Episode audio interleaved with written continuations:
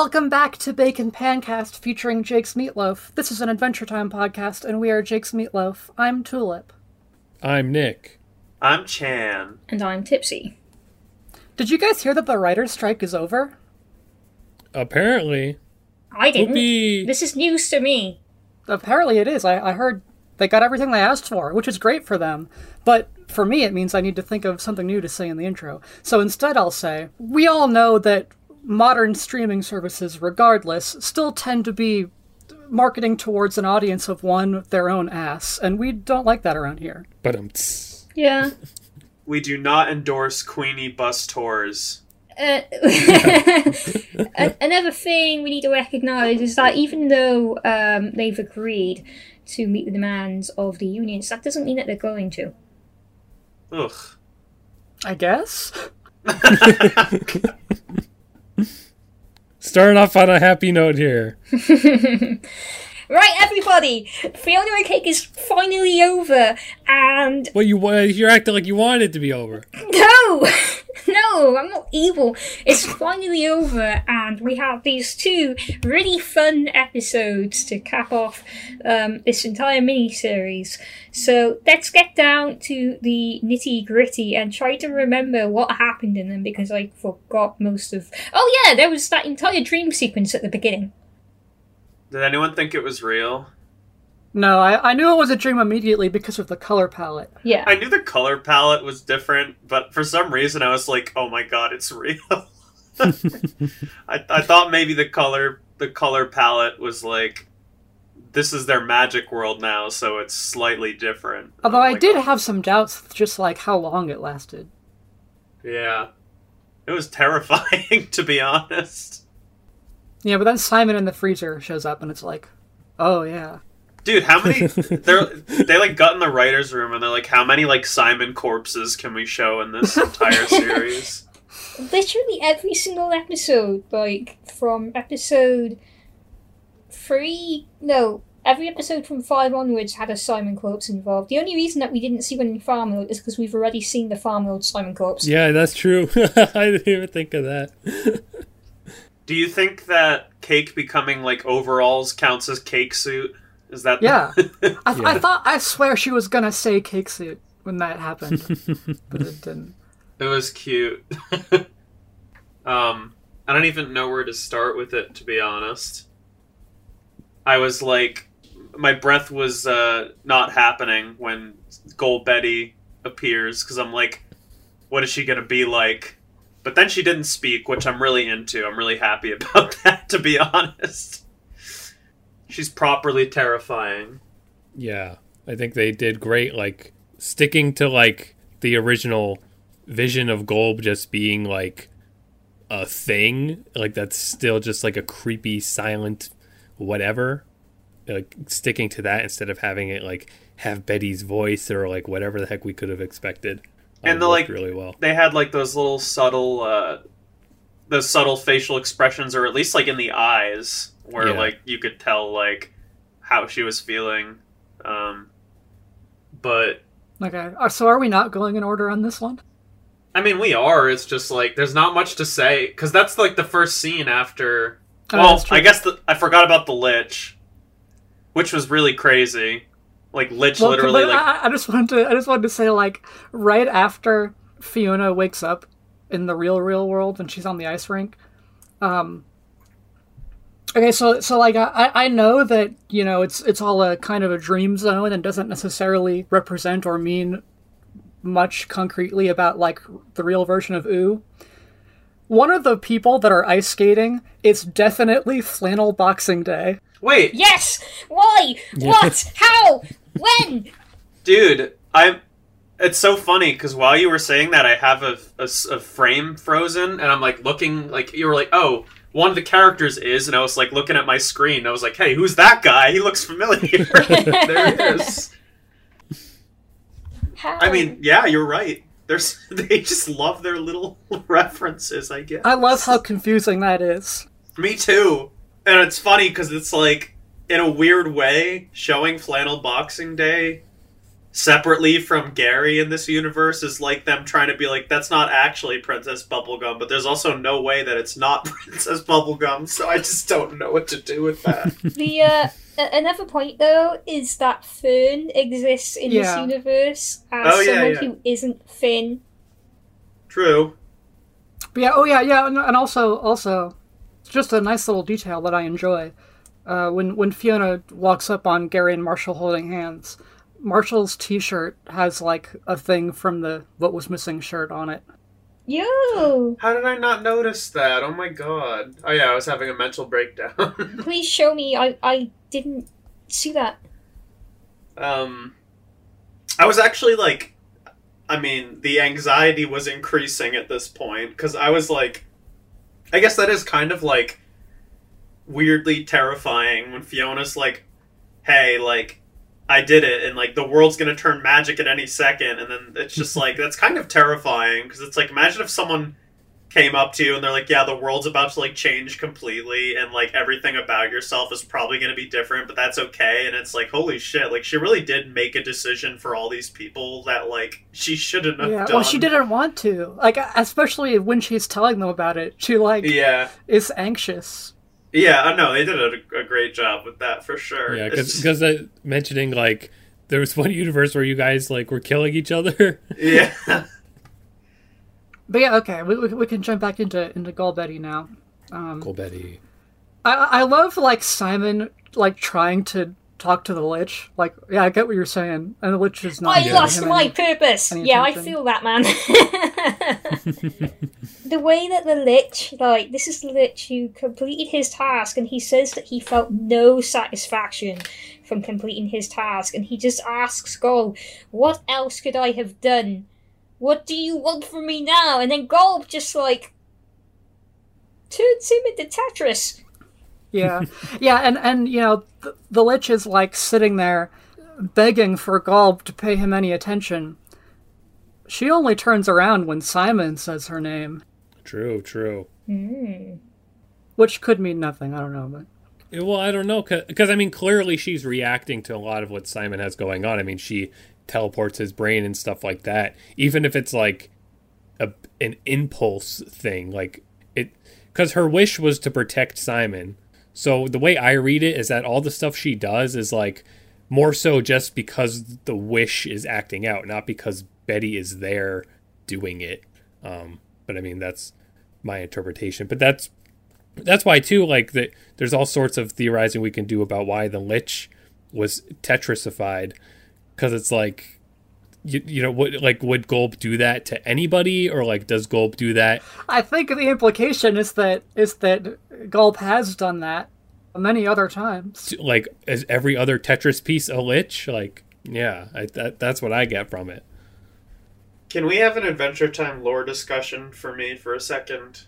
let's go As someone who's only watched the finale once because trauma, uh, I I remember Betty was trying to make a wish, but none of them were working inside Golb, Yeah. right? Wasn't that a thing? yeah To this day, I'm still confused. Why did that last wish work? Like, so I this I I made a TikTok about this and people are arguing about what, what I was saying. But like um I think the interpretation that I have is that like the wish that works is when she says I want the power to keep Simon safe. And the only way that that is possible to happen I guess in a, some sort of way is for like her to merge with Golb's power. Um because every other wish she was making like she wished like for Golb to go away um and i don't remember what the other wishes were but it just seems like any wish related to like killing Golb or like changing Golb's intentions weren't allowed to work. Like something about whether because she was inside Golb or because of the universe itself like you can't stop Golb with a wish. So she had to like work around it Yeah, it is strange how she can't stop Golb with a wish or even make him go away, but she can become Golb with the wish. yeah, I'm like, I'm. I, I'm a little shaky on why that was allowed too, but I think it's cool, so I'm gonna let it Yeah. slide. Yeah, I mean, it's vague. Like you know, we can't have a definitive answer. Really, it just it just happens. Um, and that's why I like the direction here in the in this episode where like Betty's kind of there but also not and it's just more of like the the urge to keep Simon safe that acts up, not really even like Betty's personality or anything. So like it's it continues to be vague like how much of her is actually in there and all that, but it's supposed to be that way. I am so happy they went that direction too. I think it's awesome. Like Yeah. And I get what you're Yeah. saying about like I kind of like I get why the wish worked somehow internally. I understand, so I'm like I, I accept it. It's like it's kind of really cool, like when you think about it, because it's like it's like you it's like you wish for Gulb to leave, and it's like the universe is like that is an impossibility, like that will that doesn't happen, and it's like that is terrifying. Yeah. It's like she almost found this like wish loophole because like did did we hear her actual wish or did it cut away from her in the finale? No, we hear it. We hear. I think she makes like two or three that don't work, and then she says, "I want the power to keep Simon safe," and that's what works. I think there's another reason why the other two wishes didn't work. If you remember, Gunter, um, if you remember, the crown is built to grant your deepest, truest wish. And Betty's deepest, truest wish isn't to make Golb disappear, it's to keep Simon safe. True that.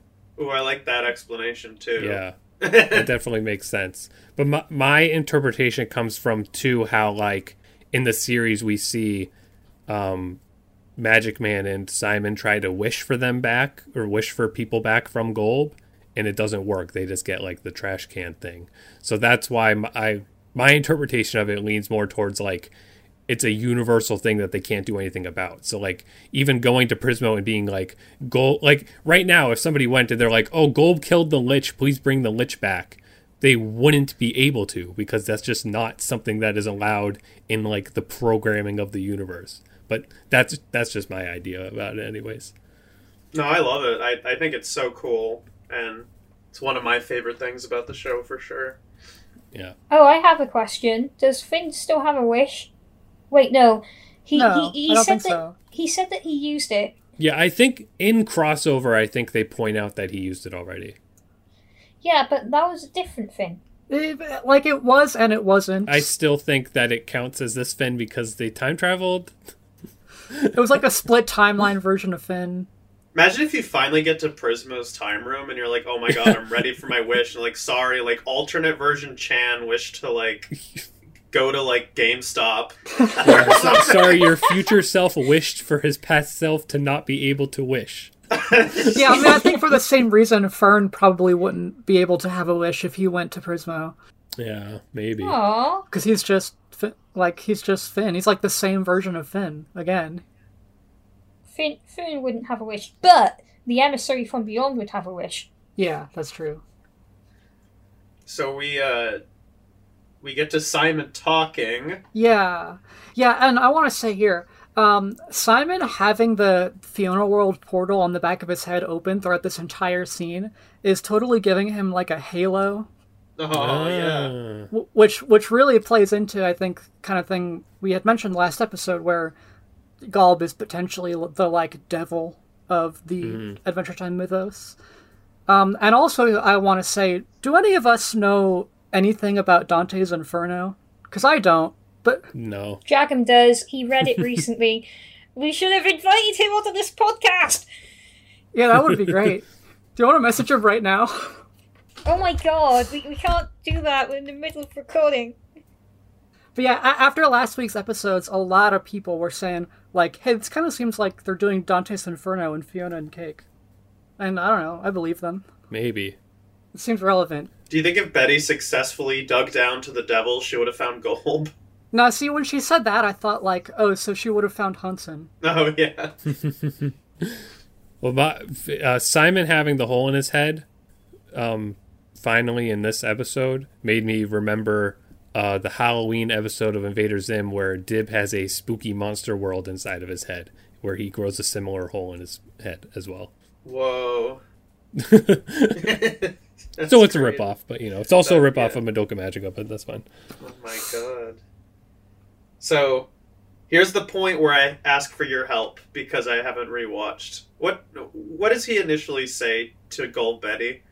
Like, doesn't he doesn't he kind of reveal that like his original plan or his original reason to want to see her was to just apologize or something? Like, Yeah. what does he say to her? Like, I guess at this point he's accepted she's not coming back, and he just wanted to talk to her again. Like, I don't, I don't, I like, was he not trying to just like save her at this point? He was just like, I need to talk to you, kind of. Yeah, that, that that's what he said. He he tried to save her for years, but he he realized there was no way to do that, so he just wanted some closure. He just wanted to say Yeah. goodbye. and like even in that moment like he he didn't expect to even end up there so he's he's he at first says like i was been trying to get here and now that i'm here i like i don't know what to say because like he didn't he didn't expect to end up finally reaching her it's because of what he was thinking. Like when he opened the portal the first time, he opened the portal to Fiona World because it was because he was thinking of Fiona and Cake. But um, when he was opening the portal this time, he was thinking of Betty. And Yeah. that's why he accidentally reached her. Also, he had the crown, interestingly enough. He had the crown attached to the, the power charger instead of Chusku, so maybe the portal was altogether more powerful as well. true true It's just so oppressively sad. like, it's. I mean, I eat that stuff up, but like, man, it's it's wild. Um, so he goes to put on the crown, right? Um, Yeah, He tries to. He says, "I have a purpose now." and then she's like, "No," puts puts him into Shermie, which was Yeah. crazy. First of all, the like Shermie ears becoming Simon's hair is the cutest thing I've I know. ever seen in my life. but like, secondly, and this has to be said, I don't care how many times I see it. Beth's belly button portal never not make me uncomfortable. It's like it's it's fine, it's cool, but oh my god. uh yeah. I'm just happy to see them. I don't know, something about those two in particular, I guess just I don't know. It reminds me of the finale and it reminds me of like it's like oh, it's Finn and Jake so many lifetimes later. They're still together. It makes me smile. That's all. Yeah, I mean that's basically what I was gonna say too. Like, um, because we see like the future tree in the show's intro, so it was always a piece of like, okay, future will be in here at some point. But I was honestly not expecting Shermie and Beth to show up and be as significant as they were. Like, if anything, however the future ended up tying in, if at all, because I almost expected it to not even. It was just a thing in the intro. But um, like I was like, okay, Shermie and Beth will like be in the background. They'll have like one line and it'll be like a cute tie in to something. But no, it's like a it's like a mini Shermie and Beth episode all of a sudden. Can you remind me who Gibbon is? You don't remember? Gibbon is Jake's grandson. I was gonna say that. Wait a minute, that's Jake's grand. well, And he I guess the assumption's that he's able to live for so long because he gets the Yeah, why is he alive? Because he got the magic from the one gem from the ice crown. okay, that's what I was gonna say. I'm like, I asked what who Gibbon was because I was like, Gibbon's like Jake's whatever, right? And then like, I was like, is that an ice crown thing? Did did I miss something? this was fascinating because Simon ended up in this world and he believed that Golb had just transported him to another universe. Yeah. And he didn't realize that Golb had actually sent him to, to his own future. So when he found the book by Simon Petrikov, um, It wasn't. co- it wasn't Simon Petrikov. He, he just like assumed that. He couldn't read that either. Yeah, um, he assumed that Simon Petrikov wrote it. Um, I think we did see something. Am I losing my mind, or did we see something written by hear about something written by Simon Petrikov when we saw Sh- and Beth the first time? The first time? No, no, no, no. I'm not thinking of Shermie and Beth. I'm thinking of the other girl from like the comics. Never mind. Oh, I don't know. I have to point out how good the graffiti is that they did. Like, yeah. It's part of their plan. They, they got a whole like multi-step plan for revolution. Yeah, but also, it, Chan, if you were gonna ask, like a, lo- a lot of this future lore comes from concept art and comes from the like 20 second intro of the finale. Yeah, they're they're they're going hard on showing us all the Steve Wolfhard lore in this one. Yeah. This is one of the thing. This is one of those things that like, I I saw all of this stuff and I remember it somewhere in my brain, and I get that brain itch of like, why do I understand this? But I don't understand this, so I appreciate you guys. That that's why at least like uh, sl- slightly unrelated, but just like in the main series, like um, cause it's is it in Graybles 1000 plus where like the ice thing first shows up? Yeah. That and like we see that he's missing a gem, and just that like that one brief thing, all the way back then had me like what, and then they they make that work, like they they actually pay that off, and they have hints towards it because like in seasons it, I don't know when it first happens, but like in Elemental, like the one gem that was missing on the ice thing falls off of Ice King's crown. So that's like a oh wait, but that ties into the future thing. oh thing. my and like god, I they, remember. they just did they just did so well with with making that stuff work and like they're still working with it because they seemingly just to love that concept of that future.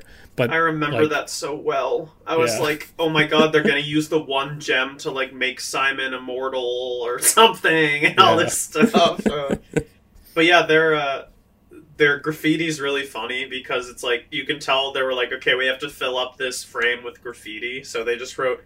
No Gibbon. Sorry, Gibbon sucks. Get Gibbon gone. like a bunch of just, just vague terms about getting rid of him. I love it. Man, I should have scrubbed through the episodes every episode or every podcast recording. This is so helpful. I also love that that Beth never believes that Simon is real. Because Yeah, like that totally that's very seems like funny. something Shermie probably would do anyway. yeah. Is just like play pretend for a while. yeah, it was really cute. So I have another question. all right. Jumping back to our Golb scene. This is when Scarab shows up. Uh, I'm surprised that Betty didn't just like discorporate him. Honestly, like. I think I think the implication is that she broke him down to his base components, like that's what Golb does, right? Yeah, I guess. So, Yeah. yeah. but it's also like I'm surprised that like he was very clearly about to like murder Simon, and she was like, "You're just gonna become some scare." I mean, maybe Well, maybe Maybe maybe, this is more like uh like Nick's theory that that she she only acts based on the specific wish she made for Simon, because like she only does anything to Scarab the second he's about to kill him. yeah. But then the Lich was turned into a Tetris piece just before because he was annoying her. I feel like. yeah. That's why yeah, I. but that was that's- like a Golb thing. Like that, that, that, that was you know that was clearly involved with with Golb's Tetris pieces and not. So you think like it was more? Betty's- You think it was more like Betty in control at this moment, sort of thing? Yeah. Or... Um, I, I think that Scarab is immortal. The Lich isn't immortal. Really? You think Scarab's immortal? Yeah, they, they say that he's immortal in the episode. So that Golb's power is very powerful, but Golb is unable.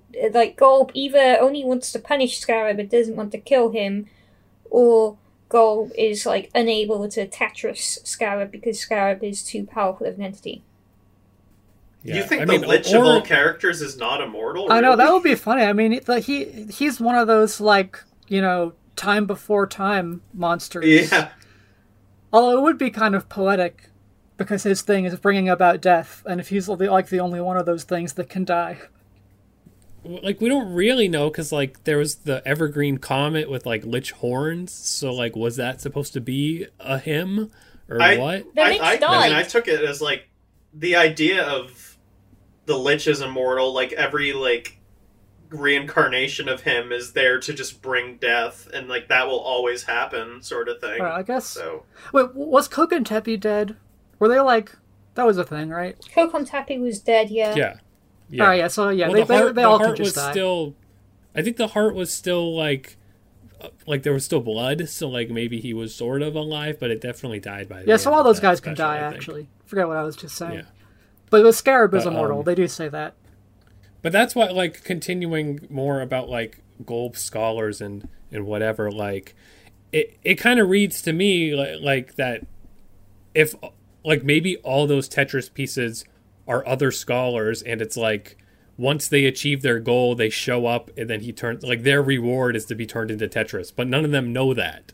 I do like that idea. That's just the process. It's like they're out there like following Golb's like wisdom or what like vague wisdom like teachings destroying stuff and then being like we did it we did it what do i win and then he kills them I mean, I like that idea, especially because the Lich is the last scholar, and it's like maybe like he is the last Tetris piece, and then if you like, and then if all the Tetris pieces go together, it turns into like a troll face, and then the Golb Yeah. does a nay nay, you know. They all they all they merge and then build another Golb and then the other one dies Do you do you Yeah. remember what happened in uh like the Farm World episode? And the kid was like, "Look, Dad, I was right. They're making faces. What what what's I I'm so good." And then and then and then Big Destiny says, "Here's your reward," and pushes the kid down the cliff. Father of the year. That's gold. That's Yeah. true.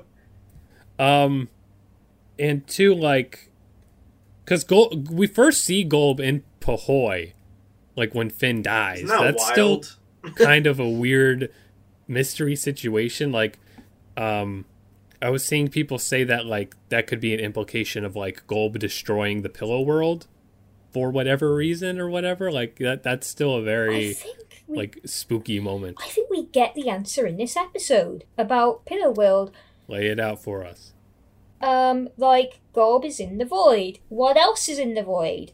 The rocks, and the rocks are the various universes. Yeah. So maybe Finn was yeeted from one rock to another. Yeeted. True, true. I mean, we we don't know, but it's it's it's just interesting how like because like Golb was in Puhoy. Like Puhoy is like season five, like wh- like what 2013 or something. Like they must have known what he was at that point, No, they didn't. and it's just so. I I don't know. I feel like they would have because they gave him a name. They made it similar to Glob. Like he didn't know, have a may- name yet in Puhoy. they they they named him on Formspring. They did after name shortly him. after the episode Oh, I they didn't know na- that. they announced that Um, so i feel like they knew you know maybe they didn't know like that he was going to cure betty and things like that but they knew that that was going to be a big entity yeah, and like true they're that, still working with it and still keeping it a mystery true that people were theorizing about Golb returning for years. Like uh, we knew he was called Golb.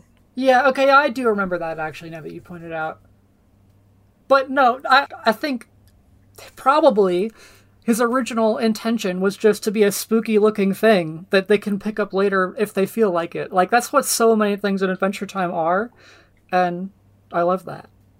yeah i mean it, it's possible we don't know we'll never know I was gonna say, I guess we'll never know, but even down to the name, like they did name him, but his name is just Glob, but they moved two letters. Like that could have just Yeah. been like that could have just been like a throwaway joke. They're like, "Ha ha, I'm gonna name him for, for him right now." It's like, oh, all right. I think Tulip is correct. I think that when they made Golb, it was like a cool idea that Steve Wolfhard came up with um, initially, and they were like, "Yeah, do that. That sounds fun. Put him in the episode. It's creepy." And then they were like, "Well, if we want to do something with this character later, we can, and if we don't, it doesn't matter." Um, but then people really liked Golb, and they were like, "We want Golb to come back." So then they gave the hint in season six with the Scholars of Golb, the Lich being one of them, and then, of course, we have we need a threat for the finale. And what better threat is there than the anti-god? well we're forgetting i mean you know because the way shows are made is that uh, like all episodes are worked on at once so season six golb golb isn't golb is mentioned and they forgot their floaties and that's season six right Did they even? They didn't say Scholars of Golb until Whispers. yeah Like in but season. even before all this in the promotional art for astral plane jesse moynihan drew golb in that like next to mars that's what the promotional art for that episode is Excuse me? and uh, um, God, you need so much random ass like internet lore to understand. Exactly. That's why I, that's always been like such an interesting thing to me because it's No, like, I love it. I mean, the, the you know I they forgot their floaties is in season six. I'm pretty sure. You right? forgot your floaties. Yeah, yeah, yeah. So, so like that's when the Golb is name dropped for the first time, and that's when they talk about Margles. So like Astral Plane was also written about the same time as that episode. So like they, they had something scheming, but we like we don't know like where it took a while for it to show up in the show, but yeah, I think I gotta that still they had Astral some Plane. lore there. I love Astral Plane. they had some Yeah. go there, but they definitely were like didn't. They like like okay. So one person invented Golb, another person, uh, Jesse Moynihan later on was like, okay, let's incorporate Golb into like th- this fucked up backstory, and then did that at the same time as incorporating Betty, and then that very naturally led to the series finale, right? Mm-hmm. But that doesn't. But the series finale wasn't going to involve Golb at all. Don't forget that. Oh my god, I remember that. Yeah. Wait, like because they had like short notice on the show ending, right? Yeah, I think the last couple of episodes, I think the whole Betty summoning Golb thing wasn't like planned until they were working on Temple of Mars. Like that was when they made Temple of Mars and Gumbald, that's probably when they decided to make Golb and the Gum War the same thing. They Yeah, if if they, probably. yeah, exactly. And I doubt that they had big plans. Like, like they probably were like, we could use and we could make another episode about Golb. We could probably have Betty involved with Golb, but they didn't have like the plan of uh, Golb causes the Gum War, and then Betty uses the crown, and then it magically makes Simon normal, and then Betty uses the crown to wish Golb away and become Golb. They would have come up with that plot during the finale. I w- I- it, it's possible, but, I, but at least it like they had, you know, they had some sort of lore intention with Golb, whether or not they were gonna show him directly. Um, and I th- I think he I think he shows up in Forgot Your Floaties too for like a very brief second, like just in Yes, a void, like far during, away or something like uh, that. during uh, Magic Man's description of what happened. Yeah. Yeah. So once once Jesse Moynihan is like old, we could question him. Maybe he'll let something slip. Well, according to how he apparently informed young Xavier of the entire movie plot for some reason, we can just go and ask him right now. maybe. But he doesn't work on the show anymore, so maybe it's all wrong. But I mean that that I guess that'd give him an easier reason to explain it. But But then, Yeah, yeah, that, that all all of this that we're talking about is exactly the thing about collaborative storytelling that I think is so cool. People just like leave threads that may or may not ever be picked up, and then you know when they do, they really make it work. yeah, And then when they're not picked up, it just adds to the world. Just some things are mysteries. It's really nice. Also, wow, a tangent. I loved the Yeah, I mean, but it- wow. it's it's lore. It's what you know. It's what we want. It's what we're here for. Okay, so we have two major threads in the series finale for for Fiona and Cake, and the first is Fiona's plotline, wherein she returns to her world and realizes that she wants to protect her world as it is. She doesn't want to make it magic and change everything without anybody's consent anymore. She's grown, as we, as we predicted, to accept the non-magical version of her world. Now, Cake gets everything she wants because, for whatever reason, Cake continued to be magic even when she went back into the world. Thanks, Prismo. Thanks, Prismo.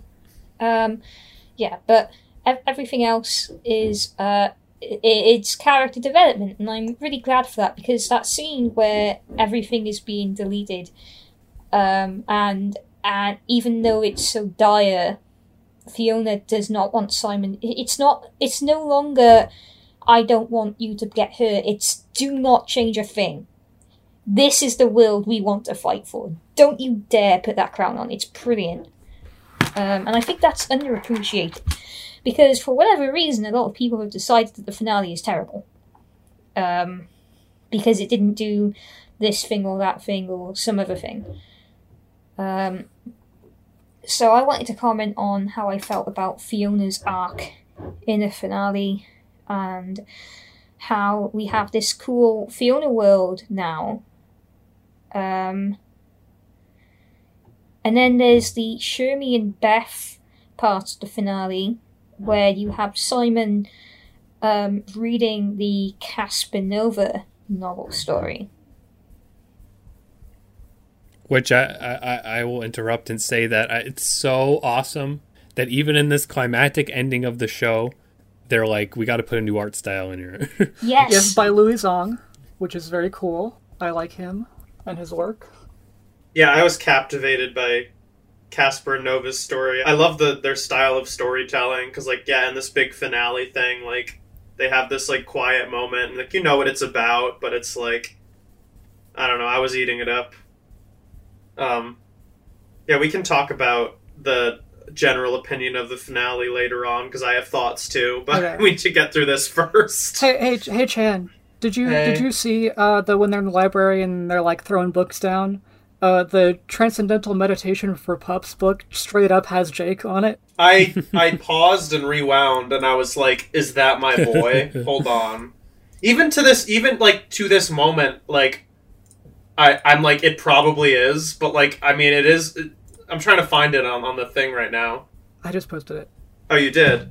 Like, I mean, yeah, that has to be him, right? I'm just like, he's blue. It could be, it could be anyone else, but it has to be him. That is so cute, man. I love, I love that about it. Because I mean, it, he's I always could been just, like I that. could just so easily see like a bit a slightly older Jake like wanting to create a book like that. Yeah, he, he wants to redeem himself from his JT Dog Zone Yeah. days. Yeah. Listen, I know nothing's impossible because they keep making more AT, but like, I'm a little upset that Jake never became a mailman forever. I thought that was so cute. It's like I want to be a mail. I'm like that's such a good job for like older Jake when he's like too tired to do adventures. Like he could be the mailman and everyone knows him and loves him. And oh my god, it'd be so cute. But I like him being an author too and redeeming himself. I've probably said this on like eight other podcasts before, but I always think about the line from Marceline's Closet where he's like, What are you doing? And he's like, Eliminating desire from my heart. It helps pass the time. I'm like, Dude, that's what I do. And I, Oh, I love so the whole funny. library scene. The the whole like Yeah. library city that has like turtle princess motifs and also looks like a big skull on the floor. it's so front. cool. It's so cool. And they brought back the pagelings, which is like who would ever think of that from back in Paper Pete. Yeah, I was too. I think it was a good connection. Like it, they don't really do anything with it, but like the fact that Ice Thing married Turtle Princess, it's like that. That's that's where I was like, oh, they're gonna run into Ice things somehow because of Turtle Princess or whatever. But no, but still, like I, I feel like it, it's slightly an intentional like connection to that because it's like why like Turtle Princess wasn't really relevant for anything else. They got divorced, let's be real. probably, hmm. The, probably ate her. yeah. No, wait. She, oh, wait. No, I guess, yeah, he probably did. the robot turtle princess was quite scary. IMO. Yeah. But that's uh, like there was like a robot squirrel too. It's like everything's just like cybernetic because it's the future, but also why? it can't just be because it's the future. There are a couple of things about the library I want to point out. Yeah. It's the same library, the same library from Adventure Time, Yeah. but but like the library in Adventure Time is a buried building, and you can see that the old library is at the very very top of the new library. Apparently, there was an entire city hiding underneath it. Like That just- is awesome. and um, whatever happened, it was I- revealed. It's in a big cavern, right? And also another thing before we continue. Yeah, it's it's in a big like pit, like they dug it out. Yeah, and it's got a skull face. I mean, why not? it's the it's the Titan of Ooo. Yeah, it looks it looks awesome and very scary and metal. Like it is an entire city just buried in under the library, and the pagelings are probably the same pagelings, but just old and monsters because the books haven't been looked after. Yeah, I was gonna ask about that because the city it, it it did look like it was like dug up, so that's a really cool detail. And we we were book guns in Come Along with Me. I think they were. I feel like I, feel like- remember. I feel like we've seen them Um, before. Well, we've definitely seen them before because there was concept art that was posted where uh, I forget Uh. which one. One of the crew members said like, "Yeah, this I had a dream about this one time, and I thought it would be really cool to put it in Adventure Time, but we never found the right place to put it or something." Well, they always find a way. yeah. Oh my god. The dog food in the background of Fiona World. I'm like, it's Yeah. him. Yeah, well, I, I noticed that on my second time through because I was like, Transcendental Meditation, that's definitely Jake. And then, like, very shortly after that, there's more Jakes, like, o- on the dog food bags in Fiona World. And I'm like, have I been missing? Have they been doing this the whole time? Have I been missing these? Just a Um, little treat. I I want to say too one of the things that stood out the most from this finale, like obviously I'm a longtime fan, so I'm into the lore and the Golb and the Simon, Betty, all that stuff. Um, so like I'll have to rewatch it to really sink sink my teeth into like what's going on with Fiona because I was very fixated on Simon. But I did really love how much action there was here, like how this felt really climatic in a way that like the original finale kind of didn't because it had so many different things going on. Whereas this is like a big fight against Scarab, and like he keeps coming back over and over again, and like LSP messes it all up, and this all all that stuff I really liked. It felt very like perfectly conclusive and climactic for you know a, a little series like this. yeah. I think LSP letting them all out is so in character too. And I love that when they're talking about, like, so these things are immortal. What are we going to do with them? Keep them in jars forever? And Fiona is so stressed about it. She's like, this is my problem, but I don't know what to do. I don't, I don't want to deal with this. Yeah, and um, she knows Gary's phone password. And no matter how many times they show us that LSP is like actually in the apartment off screen, I'm still surprised every time he shows up. And then, like, the episode ends with the apartment blowing up and Scarab standing there ominously. oh yeah. I was, when that happened, I was like, oh, it's over already? That felt so short. I wanted more. Yeah. I felt that same way, but like, imagine if, if it was one episode a week and like that was our end. Like, so that's such a good cliffhanger. I just feel like everything was progressing so well too. So it was like once that ended, it's just like, oh, it, what? It's over. Like that was thirty minutes. And then we get what was it? What was Choose Goose's name? And the, oh, Pawn, Pawn Swan. It Swan. was so that was funny. another concept art thing. The true was- best. oh, moment in yeah. the whole series. and he was such a freak. And I love that Beth was like, "We love Pawn Swan. So cute." Dude, I don't know. He flipped the bird at them, which is a bird joke. And then Beth was just like, "Oh, but we love him." It's just so funny. Oh yeah, there, there's a there's a brief like establishing shot of um, Fiona World City, and it's just like nothing outside of the city. Yeah, I didn't even notice that when I was first watching. I've seen the world outside your dreams, Gordon. There's nothing there. Oh my god. You know, which of course it was like it, it was already implied that they were kind of living in a dreamlike state, you know, for as long as they can remember. But this this just makes me think about like you know every other Fiona and Cake episode that we've seen from the main show was like Ice King and friends and Prismo to some extent probably, you know, m- making up Fiona and Cake stories, and so it's like even in those. You know, ju- just beyond your peripheral vision, there's nothing. There's just void. Yeah. Every time, every time, like, it's like the literal animation. Like, every time um, they're out of frame, there's just nothing there because the animators haven't drawn it. Yeah, and I mean they take that further with like Scarab destroying stuff, and it's like ripped paper or like uh, like I mean it's a TV glitch first, and then ripped paper. Um, they, I mean you know cartoons do that a lot, but definitely made me remember that like regular show was doing that in its finale too, when like like reality was falling apart, so it was everything was being deconstructed to like normal animation, and I mean that kind of happens with Golb in the series finale too, like when he transforms, that's all like a charcoaly sort of like traditional animation piece. And the title cards too are, are play on that because they're like they're like old style title cards.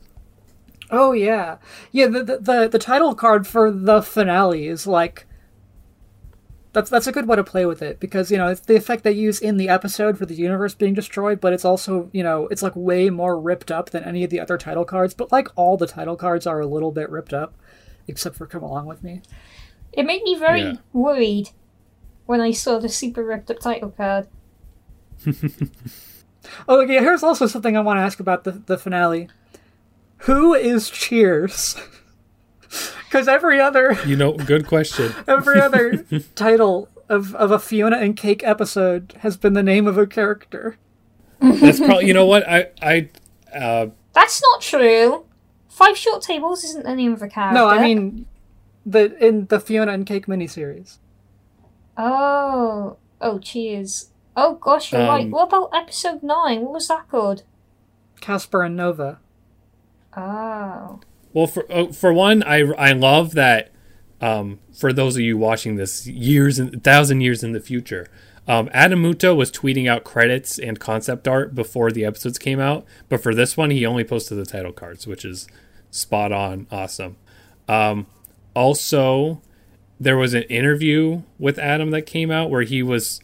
Uh, I think the interviewer asked like why they incorporate Cheers, and he was joking about how like most people on the crew didn't even watch the show, so they just like would make up random shit that they thought the show was like. um, so that's what that's what that's my interpretation of this, this episode's called Cheers because like in universe there's a character named Cheers in the show because like, the writers didn't know anybody's name. What would the barflies on Cheers do in this situation? Cheers. Cheers is the guy in Cheers. It's him. Cheers. Yeah. Uh, Like uh, he said, Tom Kenny never even saw the show before. I haven't either, so anything they show is my first experience of the show. but yeah, I'm scrubbing through, and I was reminded of that island. They they start releasing scarabs like prisoners.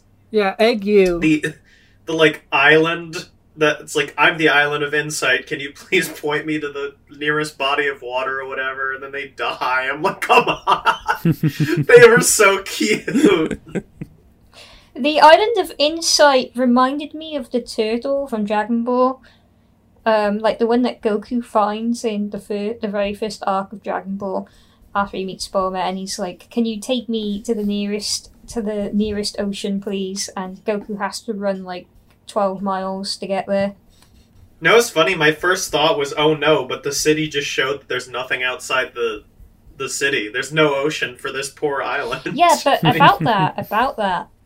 That that doesn't remain the case. Yeah, yeah. well, that's good. But the island got killed, so it doesn't matter. Yeah. Also, Ash dies forever. Ash True. just Rip Ash Ashley. just fucking no Ashley just no clips out of the universe. Cake turns into fucking Godzilla. Oh, that's I can't Yeah. believe it. She's seen movies. T Rex was so happy when it happened. oh yeah. Oh, and there's and there's also Gary saying, "Oh no, he's hot." Oh my god, that line Yeah. was so Yeah. good. It was so well delivered. Uh, When um about that tulip, uh, Cake seeing Godzilla. Yeah. When um when I was watching this with Shadow, uh, we were talking to each other and we were like, um, if Fiona stays in like Fiona World and Simon in, in Simon's head, then Fiona is gonna force and, and Fiona has like a mobile phone. She's gonna force Simon to watch so much anime just so that they can have something other than Cheers. True. Do you think? I, I mean, like Fiona was dreaming about being a, a Sailor Moon type magical girl. Do you think that means that Simon like watched Sailor Moon at some point? You know what? I bet Ice King did. Ice King definitely. De- definitely, Ice King did 100%. he had so many like anime ninja posters. yeah. Ice King Uh, like based Fiona off Sailor Moon, so he's definitely seen Sailor Moon. Uh, another joke I loved was Marshall like starting to play a song and being like, "I'm." He's like, "I'm gonna play a song and, and beat this guy or whatever," and then Gary's like, "It's working," and it just explodes. It- just didn't work. It reminded It's me like- of Marceline in Obsidian. what specifically? Just that she plays songs to, except it actually worked that time. Yeah, It's funny because it could be a reference to like it could be a reference to haha like music always like stops things in finales, but also that that actually happened in the Adventure Time finale. Yeah, like because I was thinking of the Adventure Time finale when that happened, but obviously it's not going to work on Scarab. He just hates you guys. but yeah, the whole Casper and Nova thing, like I I don't remember exactly the episode this was, but I think it was close to where we're at. It's like It's where we're at. Yeah. I love I love the idea that Simon played that whole adventure game and he only picked Casper's thing the entire time, and he was like, "No, no way! Like I definitely picked Nova's a few times." Yeah, it's but he just a good- realized, yeah, It's such a good like in-universe way to get that point really really across because i feel like they were like they were kind of dancing around it like maybe on a rewatch for the series well, we can notice more things but really for me that only the thing about like oh why didn't you get on the bus with her like that w- line was kind of the only instance where i felt like they were covering this like um part of the dynamic aside from like stuff that happened in the original series too but so i'm glad It was that barely they hinted at there. I mean, like Temple of Mars was really the only thing. I Yeah. have some things to say about that whole thing, and and like I really, because because I love how they did it within this miniseries as a self-contained unit, right? Mm-hmm. Um, showing how obsessed Betty was with Simon, and then Simon finally being called out over the best thing, and and like how she just sacrificed everything, but. I was talking to Kimberly about this yesterday, and she said, "Well, loads of people have loads of really stupid criticisms of these episodes, like really dumb. Um, that's a good way to open it. But- Your opinion is fucking stupid, by the way. yeah, well, like everybody, it's insane because everybody has something else that they think is wrong with it. But Kimberly told me, Tipsy, if there is anything specific that I think this episode did, that, that I think the series has done poorly, it's removing Betty's agency from the choices that she made within the series. Because it's not that Betty followed with Simon's plan and that resulted in becoming Golb Betty. It's that Betty was obsessed with Simon, yes. But as a result, she was the one who made the choices. She was the one who decided to go to the future. She's the one who punched Bella Noche so that Simon would get his magic back. She was the one who who used the Enchiridion to create a time portal and who who tried to uh, summon Golb to save Simon. Those were her choices. They weren't Simon's. And the and you can't really have and Betty doesn't have any agency within this mini series. She's used as a plot to develop Simon. And you can't really give Betty a character arc because she's Golb. She's this unknowable, giant, uh, formidable creature. You can't give her a character arc. But Kimberly told me, Tipsy, this is uh, with all that in mind. Again, Adventure Time kind of struggles sometimes giving characters like Betty agency and like Flame Princess. Um, and I think I agree with her there because whilst I thought it was really good as a self contained story, it didn't really touch upon the fact that Betty herself made these choices. I could get that, and I, I think there there's probably definitely a case for like having more Betty in here.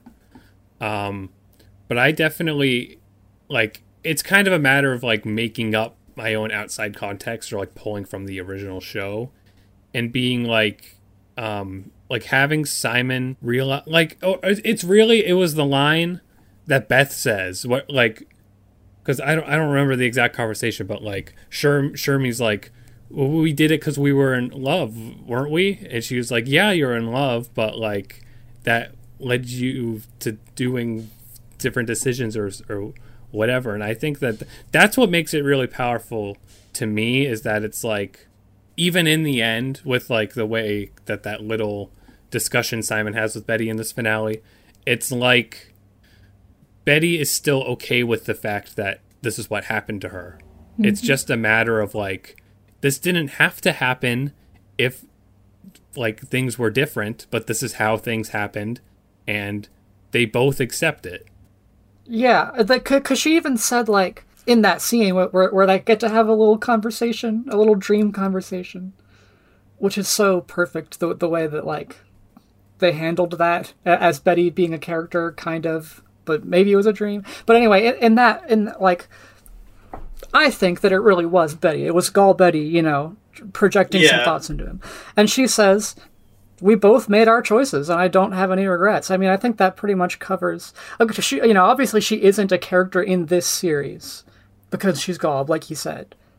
But, you know, she, she states out loud that she made her own choices. I was gonna bring that up too. I also love. I don't remember the exact quote, but Beth says like something like Betty was sort of obsessed with you or something, or she was obsessive, and but then she makes a point to say, which isn't really necessarily like it's not a bad thing. It's just like with it. I think the acknowledgement about their relationship being imperfect was really, really. I liked it a lot. Like I, I Yeah. thought it was Yeah, really like, like the and- 'cause, like, relationship could have been healthier, and if it was, it probably would have turned out different. Yeah, like Yeah. he could have got on the bus with, which I love that scene. The the like Golb Betty projecting regular Betty because I I agree. I think that was just Betty talking to him directly, but he goes on the bus and they stop and he's like, "But this isn't how it how it happened, was it?" And she was like, "No, it wasn't." And I was like, "This is such a like." Something about the way they told that moment. It was just, but like she was, like you said, she was like, "We both made our choices, and I wouldn't, I wouldn't change any of them."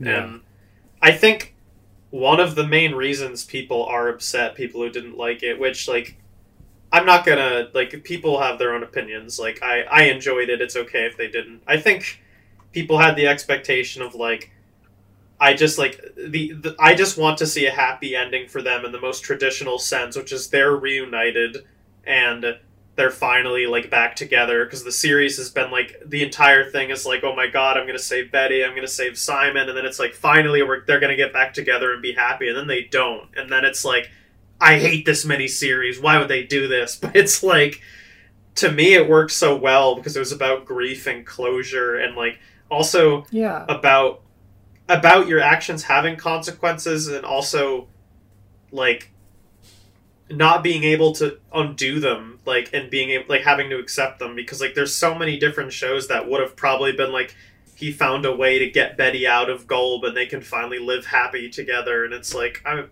fine but like the the fact that it's like no that is what happened and this is just something we have to come to terms with and like that's it's really powerful to me and it's a really unique way of telling a, a love story because Yeah. it's a real love story it's like real love isn't perfect it has flaws and they she says a line that like made me like it hit me in the gut she was like i don't remember the exact line but it was like you were the most amazing experience or something and he said you were everything and Yeah. You know they had that time together and they had that love and they'll always have that love even though they're not together but now they're both at peace with it. And i'm like that's such a happy ending. And i think people were like but they're not kissing in together so i'm angry. I don't know yeah, maybe no, I'm, they they they really were both so in love with each other, but the way they, the way they are now, each of them, it's it just can't work. You know, that's that that's what they they they come to terms with it at the end here, and they move on.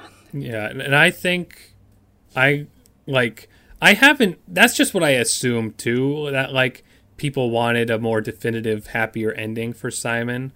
But I still feel like this really is one. I mean, you know, it's adventure adventure time very often doesn't always do what people want anyways. Um so I like expected this sort of thing to happen or I was hoping this sort of thing would happen. Like I I don't want them to have a normal happy ending and I think the ending here um is just so well done because it's like what like what's greater proof that they love each other than than Betty being okay that she like sort of died for him. Like truly and honestly it's very intense, but it's like poetic and bittersweet. truly and honestly, I just think people they they like the comfort of the formulaic like and they lived happily ever after ending. Absolutely, and there's nothing wrong with that either. I think this ending makes them think too much. I don't know. Like I'm, I'm being a little harsh, but like I think I think there was this this idea that they were like they have to be back together and happy. That's it. Anything else will make me upset. And it's like this is like I don't know. It's it's it's it's different and it's it's unique and the perspective is not satisfying John, enough is because it's that- uncomfortable. Is that the point of view that you've been seeing? Have people been unhappy because Betty didn't go back with Simon? I mean, I've seen every, I've seen a lot of stuff. That was Mhm. just one of them. Like Yeah. people who love Simon and Betty are like, I like, I don't know. I, I, I stopped reading a lot of that stuff. Yeah, I mean, I'm just making an assumption. I haven't actually seen what the criticisms were. I I just I might be making assumptions too. And, and, and by the way, I just wanted to say, uh, you know, uh, not to just dismiss what Tipsy was saying about, you know, the the potential sexist allegations of, of the writing. Like, I, you know, I, it could have been better, probably. But I'm just saying, for me personally, I was satisfied with with how they handled Betty. Yeah, I was satisfied when I was watching it, but when I heard that when I heard that commentary from Kimberly, I was like, you know, you, you have a you have a point. Um, and the way that I've seen people talking about them, they're, they're very quick to like say, "Wow, Simon was actually a huge, a huge asshole," or whatever. They're kind of missing the point of both. Yeah, I don't I don't agree with that at all. Yeah, because that's something I have. Again, I haven't like I don't want to see what people th- say, so I'm we're just I'm just basing all this off of what I'm assuming is the reception. But like, you know, I, I have yet to see anybody use the word like problematic like oh, oh so like nobody's you know that that kind of drama or whatever has for fucking fictional characters hasn't come up of like oh simon's problematic because he was like mean to betty i don't like him anymore it's like th- that's not even what happened like it's trying to illustrate that like they just they had this very realistic relationship where things went in this crazy direction that neither of them expected that's all it's trying to say because they still love each other at the end like Simon's not saying like, "Oh, I'm sorry, we should break up because I realize I'm bad." He's like, "I'm sorry that I was bad, but you still loved me. Like it's just because of my personality, and I I, I understand that we missed some opportunities now, and I apologize." Like it's a very like that's what real life should be like. yeah, I was gonna say they're written very human. Like it's just nice. You're completely right. And, and, and like people did. Unfortunately nick as soon as this mini series started and we got episode two with like simon and finn people were already like trying to problematize characters whether it was simon finn betty fiona. I mean fiona is a jerk but like she's funny. And it you know if, if this is the way people want to watch fiction and think about it in these ways like that's fine that's why it exists i don't get it everyone has flaws. I don't understand. Exactly. it's want? just that's what the matter is. Like if a character in something is doing something bad, it depends on the severity of how bad it is for them to like you know, there's some characters that exist where it's like, okay, you're literally supposed to not like this. This is supposed to be bad behavior that is bad. But then there's other stuff where it's like, you know, it, it's like Ice King. Like Ice King stealing princesses. Like, oh, that's fucking, that's crazy.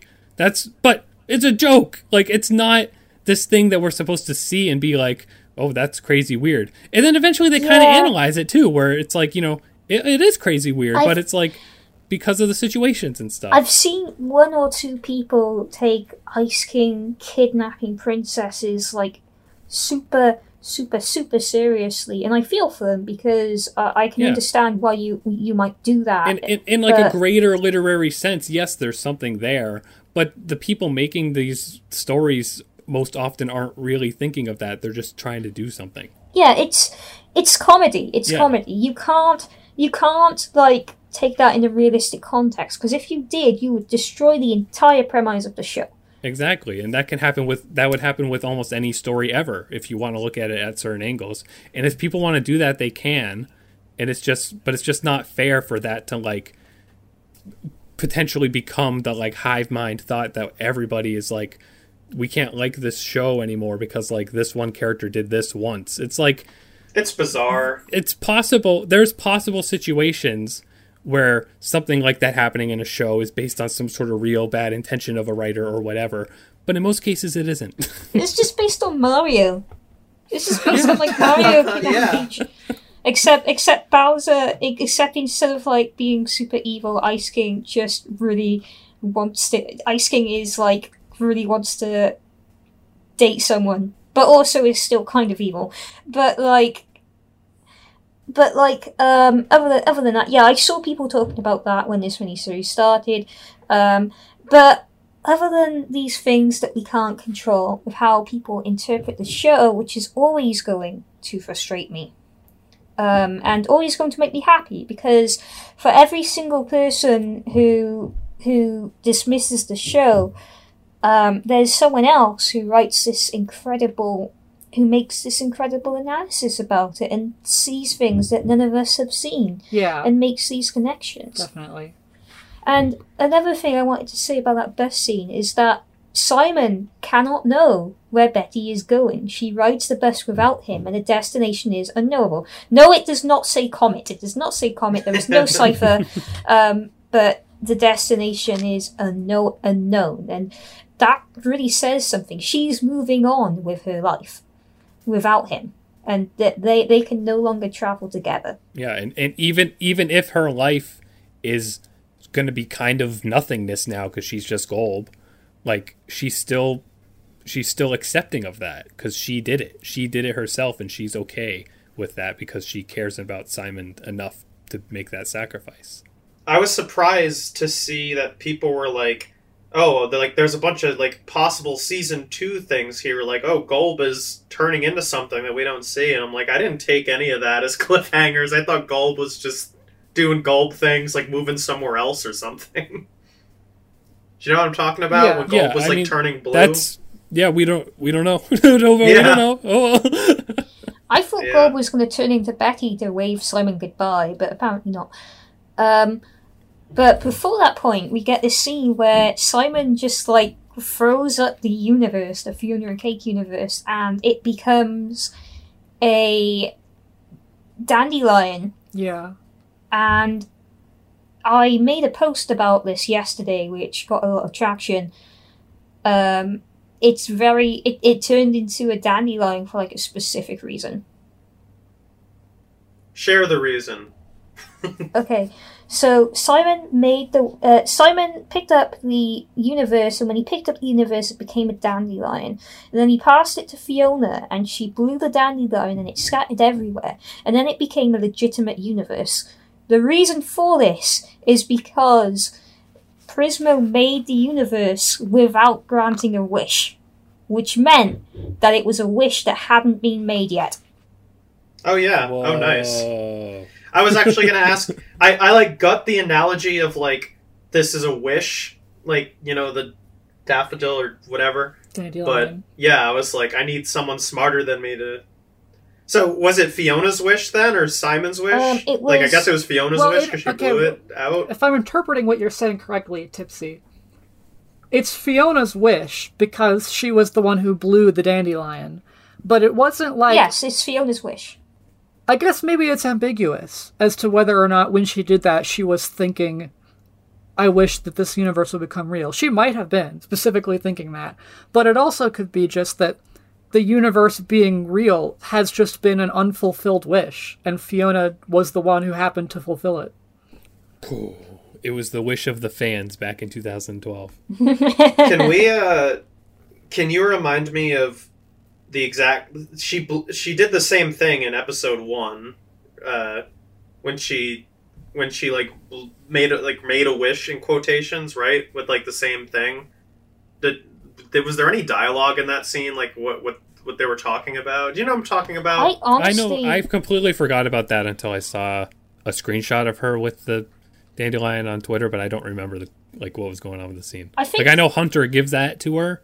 Oh yeah, Hunter. That's That's, why remember. Hunter smiles when Fiona has the dandelion, because because because we're going full circle. Hunter smiles when Fiona holds the dandelion just before she makes the wish. I was just wondering the uh, yeah the the exact like thing they were going for there. Was it like she didn't believe in magic back then, now she does, or something? Like I don't know. I think I think that that definitely makes sense. That seems like like she you know she's in she's in reality. Like she wakes up from that dream and she's like, oh great, I'm in my reality. Yeah. It's like oh make a wish on the dandelion. Oh, and she's like, uh, it's not gonna fucking work. I remember she was all exasperated after she did the wish in quotation. She was like, whatever. So I, yeah. Um, I I think that Simon also became her Ice Prince in that moment. I can't remember if Ice Prince gave her a flower in the opening scene, but I feel like that would, I feel like um, Simon giving Fiona the flower is him being the Ice Prince or Lee Simon Petrikov, as she put it. hmm Um, and yeah, and, and then when Golb says goodbye to Simon, um, she blows him just like the dandelion. And he scatters, Wording. and she's. Yeah, I was gonna say. No! No! I made the post, and everybody said that the wording was funny. Betty Well- blows smoke. no. Um, but but yeah, that was hilarious. That's probably why that post got so much attention. And Oh my god, yeah, wait. You're like, oh, everyone loves my theory, and everyone's just like, ha ha, blue sign. yeah, basically. That's funny. Um, but yeah, she she she wishes him a safe journey home. Yeah. At least that's how I interpreted it. And his journey home, speaking of, fantastic scene there. Yeah. Of him just like stepping for one second into each of those other universes. Yeah. And, and there was some there was detailed stuff in the, in those like they go by so fast. I really thought it was just the ones we already saw in the series. It well, it was all the ones we saw in the series and some extra ones. Yeah, and then and then additional. Water ones, yeah. Park Prank is Yes. canon within the Adventure Time Yeah. multiverse. They'll never let that one go. One of the universes he steps on is like one full of little bears, and one of the little bears is wearing a crown, and it's like. It doesn't. Ha- you can't see the gems on it 'cause it's like from the back, but it's definitely a pointy yellow crown. I need to re. Yeah, I need to pause on all these universes because everyone was like, water park prank canon, and I'm like, what? I didn't notice that. And there Uh. was uh, one with the what's it called, the Magwood thing, right? Yeah.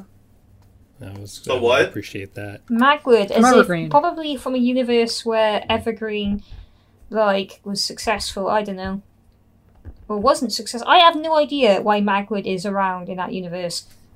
Well, no, Magwood was probably. Or wait, no, did they like kill him in that episode? I don't remember. I was gonna say Yeah, he was they- they- probably wiped out with uh with, with the comet, so Evergreen would have succeeded when the comet wouldn't have hit then. Yeah, maybe. Okay, can I talk about my legitimate criticisms now? I'm not just a blind fan. Oh shit! One, I. I mean, this might be an expectation thing. I don't know, but I thought the way they dropped the tank and the just like Yeah. farm world I didn't like that. Uh, there were. I felt like they were like we need to like, we need to like tie them into this, and then like, uh, what whatever his name is and his girlfriend were like, can we just live here now? And they're like, yeah, sure. And I'm like, huh? like, is your did your dad die? If he if he did, then what about your siblings? know, if he I didn't, are- stop are you gonna thinking about that? and if he didn't, it's like, are you gonna tell your dad like bye? like it just seems They're, out of character. I they're don't know. teenagers. Uh, they, they, they're running away just like any old I don't. I don't know if I Yeah. accept. I don't. Hon- Honestly, I, I didn't realize those holes until like people were pointing them out. But I do think in general that whole little that kind of happens really fast. Like I'm okay. The tank and Baby Finn is very funny. That works. But having Even- every universe be referenced to like just seems like it's a little extra. But like you know, I get what they're going for, but they didn't put enough time on it for it to really work. They should have got the BMO clock. Yeah. I think I really. I think I really, really wanted the over the garden wall style. I mean, montage is not is not just over the garden wall, obviously, but like over the garden wall, they go back to like all the places they went and showed just the little changes that they made. Like we talked about this, but I loved the idea that baby Finn grew up to be like a vampire slayer in that universe, and I thought they would Mhm. hint at that, and they would show like the farm world family, like maybe like his girlfriend sitting at the table having dinner with Finn and everyone, and like you know just a little nod to all the universes they affected, but instead they were just like. Yeah, they live here now. I'm like, oh man. yeah. Yeah, you know, last time I was saying Vamp World's fate was ambiguous, but now, yeah, that that place is doomed. Like Va- like PB said, you know, Vampire King is unless he really changes his ways, he's gonna run out of food and starve to death, and everyone's gonna die. and then my other um my other criticism is like i i was i was torn on the final encounter with scarab like i think it was paced kind of awkwardly like i don't know like it was just i never felt scarab was that much of a threat i guess which is kind of funny because he was deleting their universe and people were falling Yeah. and no clipping I think it's definitely hard because like we see the Lich and Golb, even though they don't really do much. Like we recognize them as really intense, like ominous villains. So seeing Scarab just kind of be like this, uh, I don't. This is way ruder than I want it to be, but be like an MCU villain, which is like Yeah. that's much ruder than it should be because I think he's above that.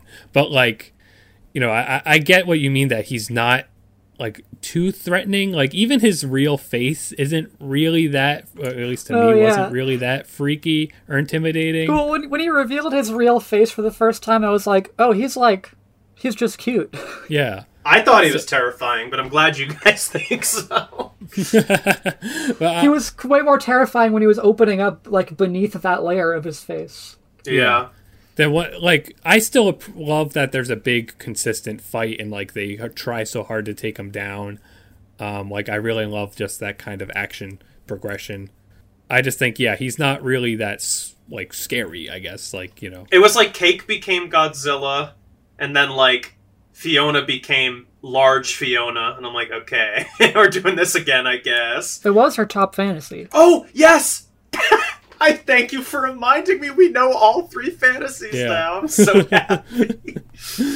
uh, and it was just, it, I don't know. It was kind of funny that the tank, uh, the farm world people, and the squirrel came back, but the squirrel's like the only one who affected the fight at all. Which is, I mean, in a way, kind of hilarious. You're like, we're gonna bring all these characters back, but they're also useless. like, yeah uh, but- I, I think something maybe something could have been done with scarab's power like he should have maybe erased like a person and like we slowly saw somebody like turning into paper something like that as more to, to add a threat level Yeah, I was.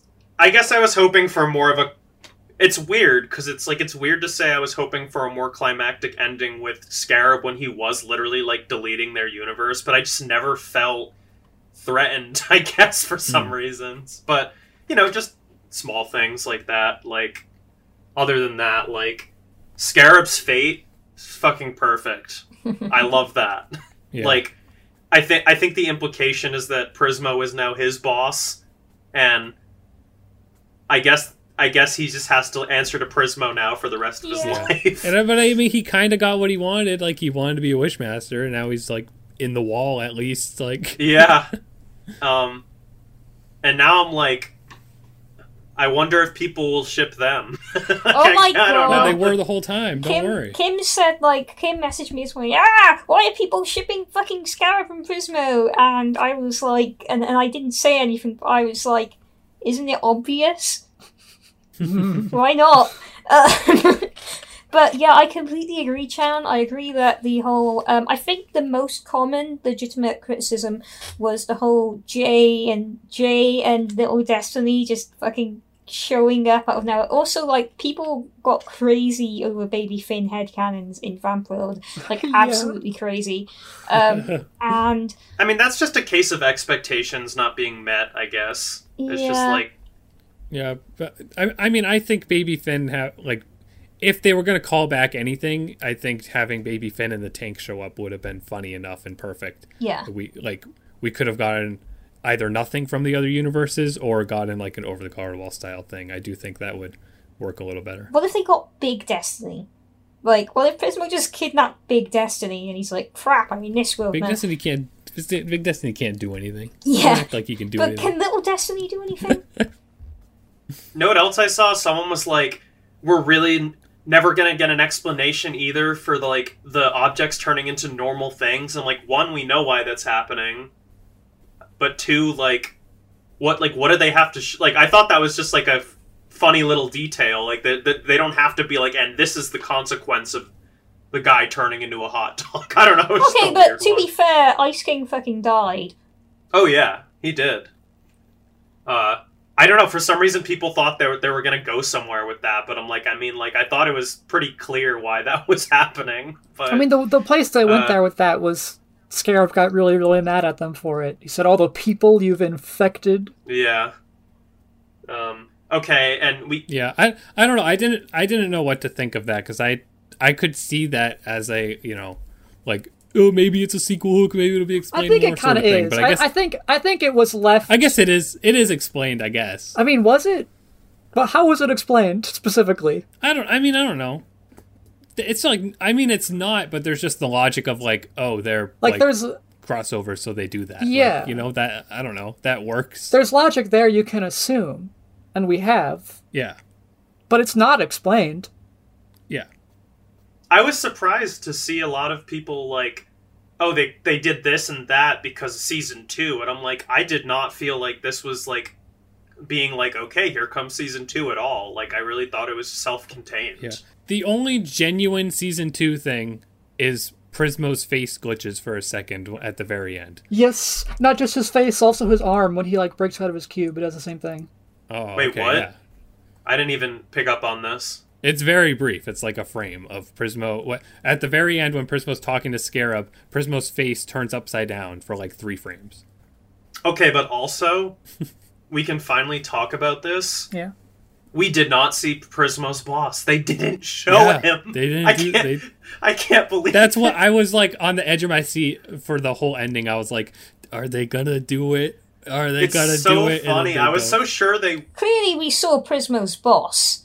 That telephone! That's Prismo's boss. Yeah. Okay. Good theory. Oh, duh. Yeah, it could it could be for all we know. But the telephone has Nephilim wings. True. I'm not even angry that we didn't see him. I think it's hilarious that we Yeah, didn't me too. see him. But I, I was just like, this could be a one because this could be all we ever have for Adventure Time ever. So I was on the edge of my seat, like, will they do it? Will they do it? And then they don't. And then I'm like, oh, okay, but the story was really good, anyways. Yeah. Yeah. Yeah, I mean, um, people are saying that because there was an interview or something, right? Where where Adam said like, yeah, if they picked us up for a season two, we would come up with something to make for it. Yeah, I think even before interviews at Comic Con, he said something too. Um, but nobody fucking records Comic Con anymore, so w- who knows if that was true? Yeah, so I, I- I'm sure it's it's like a little of both. I think I, I, I'm sure they absolutely made this to be a self-contained story, but just like with the original series, they leave some threads that they could return to if they want to. Yeah, and I think it's so like it was so fantastically done because I'm here like this was so well contained. What could they do next? I have no idea, but they could because they always have ideas in those little heads of theirs, and also like they fucking continued the Choose Goose thing, like so they could do anything. They could do anything. Honestly, uh, I saw a lot of people saying the Shermy and Beth, uh, like the whole everything with them felt like a pilot sort of thing for them, and I'm like, I can see I- how I it mean- felt like that, but it, I mean, it feels more like a payoff to me, having seen all all of I know, Wolfhard's I don't, yeah, I don't want like I love.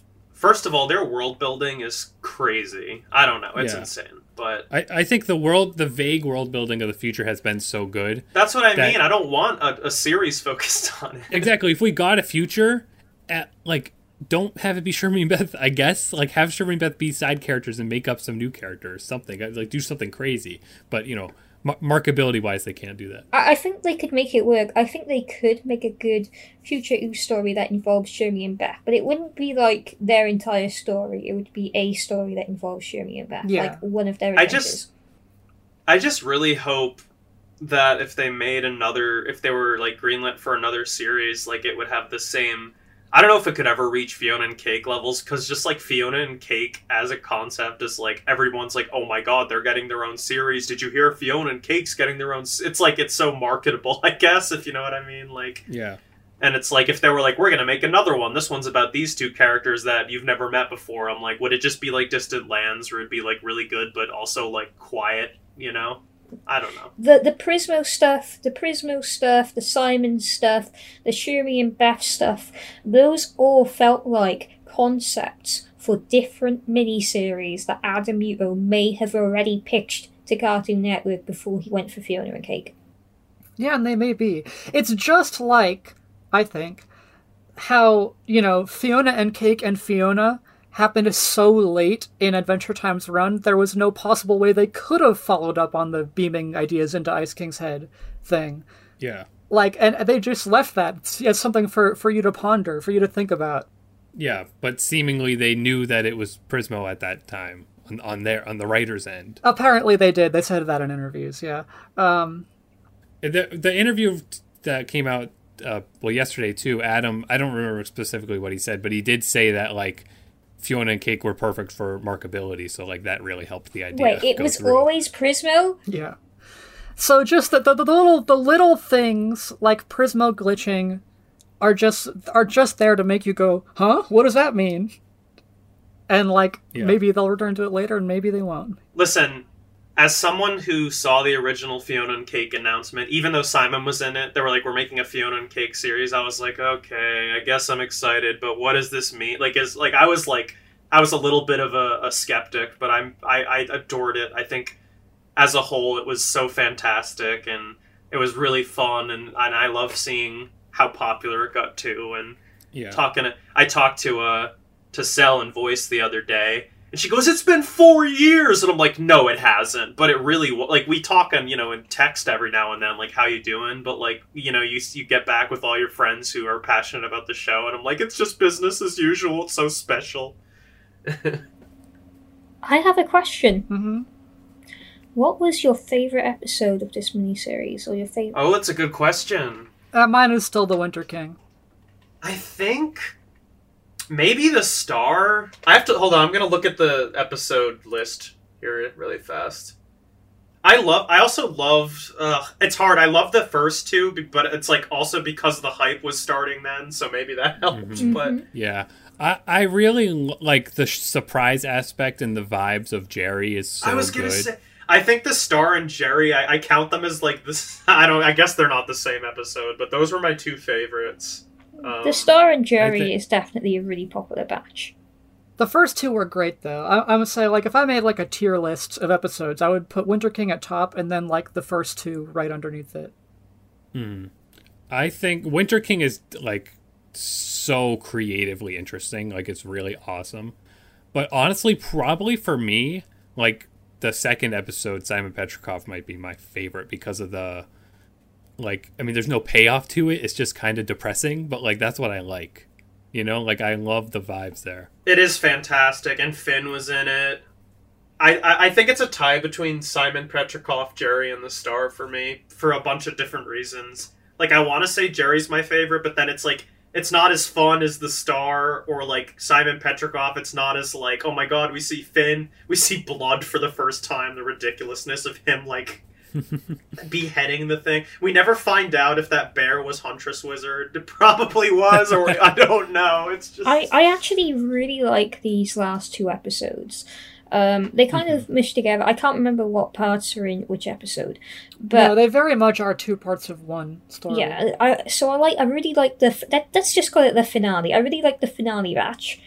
Um, I think that emotionally, it's probably the strongest emotionally.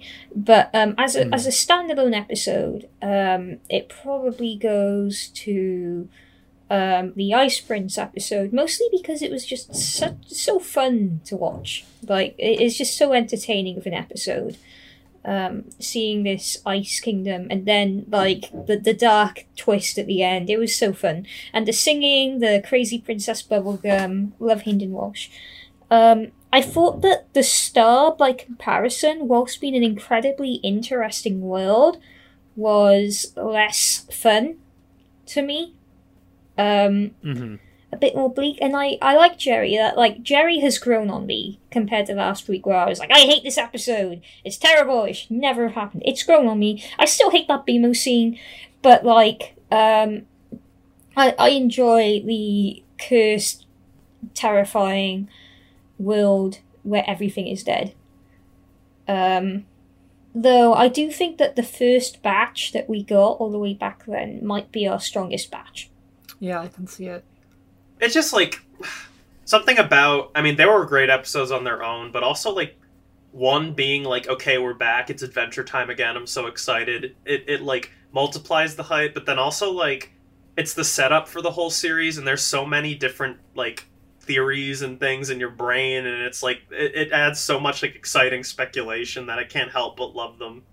Um i also love that like if you take away like all the plot of this miniseries and just like it and just view it as like a goofy thing it was really fun and funny and like super enjoyable to watch. Like regardless of how you felt about the conclusion of it i think like it was still super fun and and and, and interesting and i i i love that about it too Yeah. it's just it's just it's just wholly engaging and quality and like there's definitely a ton of people out there watching it who either didn't watch the original like at all or never finished it but still wanted to get on like this because the hype and the new relatability and stuff it has Oh, my phone's ringing. I've got a like I had like two separate people from like my high school that barely know me, but they, you know, they know like that guy likes Adventure Time. They message me like Fiona Cake's so good. I just wanted to tell you. I'm like, what the fuck? You're watching it? It's awesome. Yeah. yeah, like there were some episodes of the original show, right, where where some people are like, "Oh, I enjoy this episode," and some other people are like, "This is the most boring thing I've seen in my like the Red Throne. The Red Throne sucks."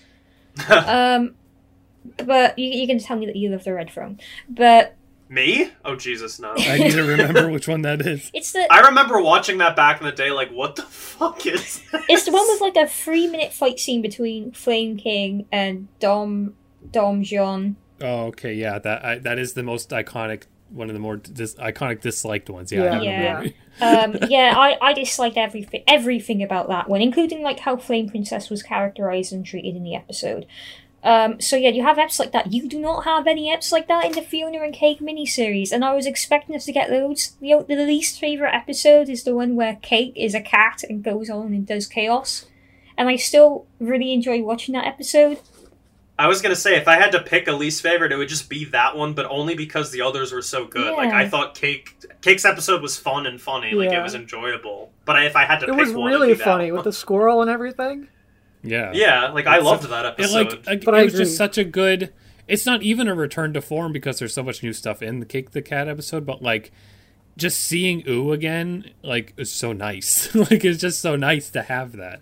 And there is so much there's so much vague storytelling or however whatever you want to call it through multiverses where you can be like, "Oh, this might have happened in the real universe because this happened to this character in this universe." And it's like, "Oh, it's so fun." And and you get an introdu- you get more of an introduction to Astrid, right? And what you might have realized at the end of the episode is that Yes. Astrid Astrid is the one who wrote the book that Simon read in the future. Yeah. Yeah. It- well, okay. This is the the thing with that. A lot of people are confused about that. oh yeah, let's talk about this. I need help. Yes, please, because like th- I think what the implication is in the credits is that Simon is telling Astrid about his whole multiverse experience that he just had and about his relationship with Betty and everything. And Astrid, based on that, makes up the OCs Casper and Nova, which go on to become a big deal that has a fandom and is a franchise kind of like Fiona and Cake did in Ooo when Ice King wrote it and stuff. Which means, Chan, you were like kind of right about your prediction. It wasn't about like baby Finn and Jake, but there there was a thing where an alternate version of of yourself like you know became the personality of the other one. I'm a genius is what you're saying? Yes, that's exactly Okay, what I'm cool. saying. Okay, so I yeah, I'm glad you brought this up because I saw originally people were like, "Oh, it must have been Simon who wrote this book to like warn his future self," but it being Astrid, love that, and I think I accept that, and I accept no other alternative. In fact, Yeah. But e- but even from that scene of Astrid drawing them, people are like, "Oh, Simon made it up because Simon's telling her specifically about the Casper OCs that Simon made up that are like a metaphor for himself." And it's like, no, but I mean, I don't know if you want to think that, I guess, but uh, the clear indication to me, the immediate thing I got was like, he's Simon's talking about himself, and she's drawing characters based on what he said. I also think it's really cute to think like this girl who's like likes stories and is like drawing becomes like a very well-known author. I think that's adorable. Yeah. She makes adventure games.